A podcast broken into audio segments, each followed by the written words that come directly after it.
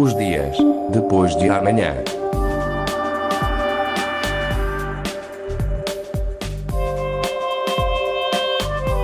Magazine de Tecnologia e Investigação da Antena 1 Madeira. Os dias depois de amanhã.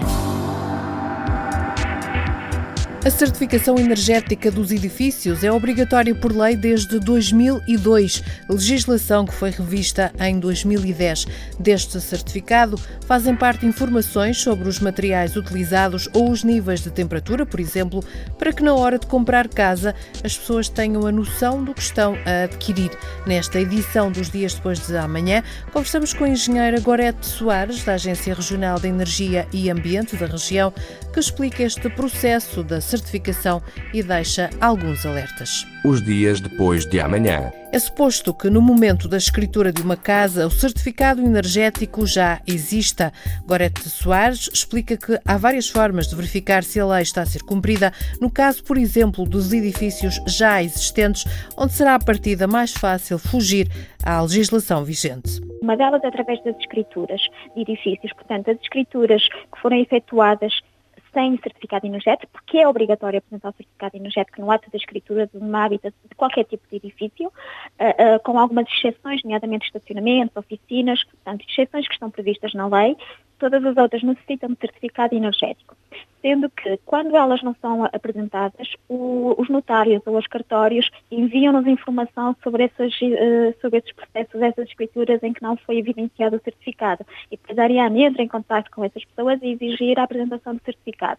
Portanto, isso é uma forma que estamos a usar para verificar e para agilizar e, ao mesmo tempo, uh, não prejudicar ninguém. Com este procedimento, a ARIAM pretende evitar situações de ausência de certificado no ato da escritura. Muitas vezes as pessoas chegam às escrituras porque, e não sabem da necessidade de certificado, os notários informam-nos, mas não obrigam a entregar naquele momento, mas depois uh, informam-nos que o tem que fazer ok, só que se calhar eles pensam, bem, nunca mais ninguém vai pensar no assunto, mas não, os notários enviam para nós a informação sobre as escrituras em que não estão evidenciadas os certificados e a Ariano vai depois contactar essas pessoas para elas apresentarem o certificado e é o que tem vindo a acontecer.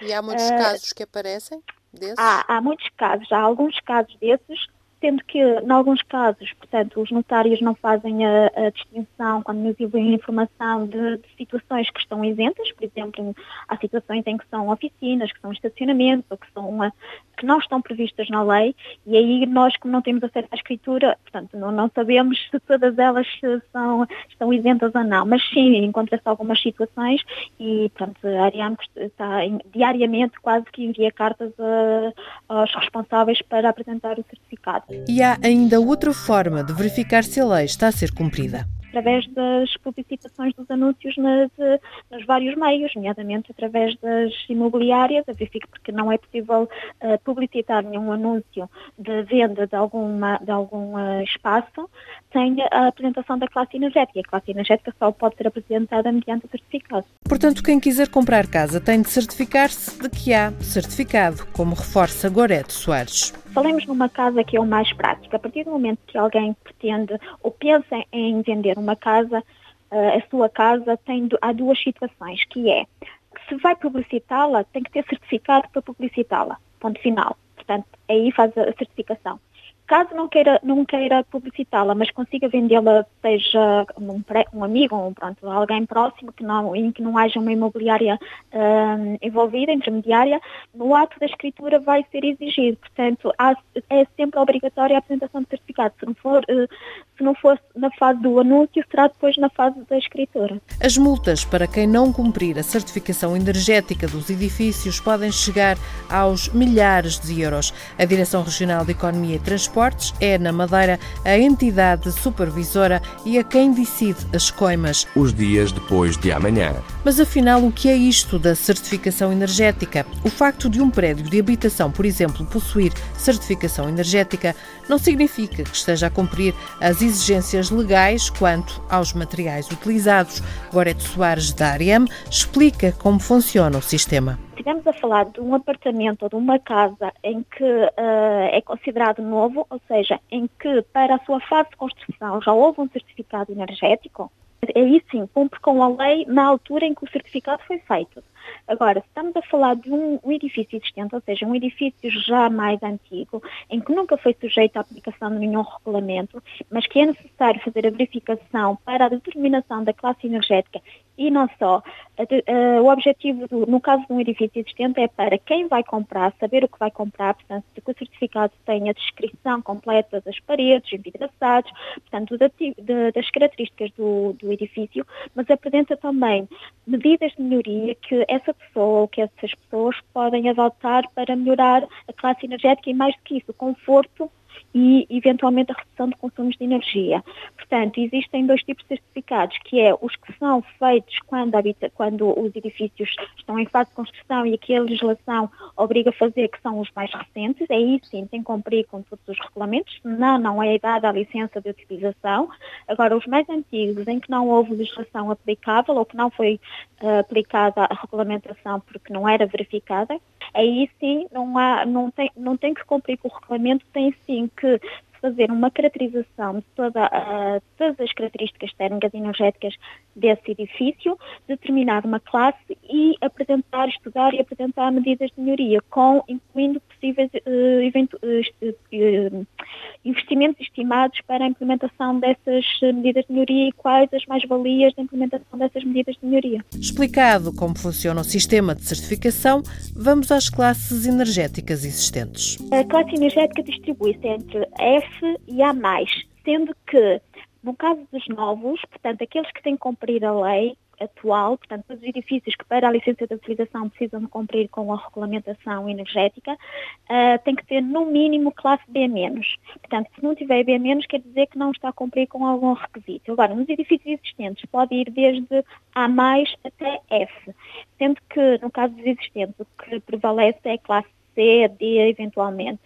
Portanto, A, A, B e B- são aquelas que no caso dos edifícios novos, cumprem com os requisitos regulamentares. O F é de fugir, basicamente. O F é de fugir, precisamente. Porque não cumpre qualquer uh, requisito. Quer dizer que é uma, uma habitação que, se, Já... que, vai ser ou muito quente ou muito fria quando não deve ser. Ou seja, no inverno poderá ser bastante fria e no, e no, e no verão poderá ser muito quente, quer dizer que não vai haver o conforto necessário. Vidros duplos ou materiais de construção são alguns dos itens verificados. Vamos à lista. O que é que é verificado? É essencialmente a questão de, de, se tem isolamento, se não tem isolamento, se tem vidros duplos, se não tem vidros duplos, eh, portanto, e depois quantificar as características, não é só ver se tem ou se não tem, é, é verificar quais são esses elementos, não é? Espessuras, que se é betão, se é tijolo, portanto, verificar quais são os materiais de construção, Uh, se, tem, se tem proteção solar, se não tem proteção solar, a cor da proteção solar, a cor da habitação,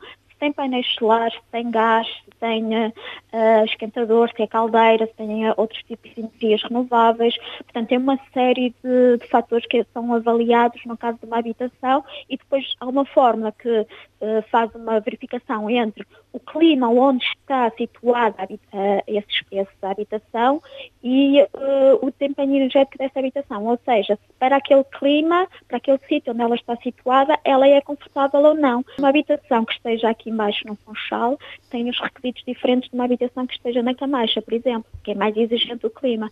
Portanto, a verificação regulamentar é mesmo isso também, é levar a habitação para onde ela está situada e verificar se naquela, naquele espaço, naquela uh, microclima, ela é uh, eficiente. A mesma casa, noutro microclima, podia ter outra já classe.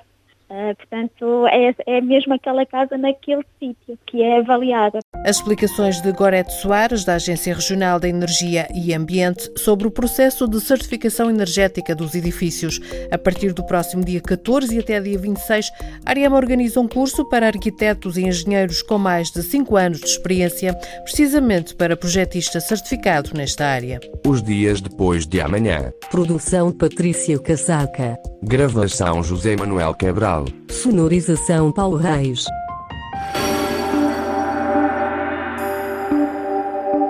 Os dias depois de amanhã.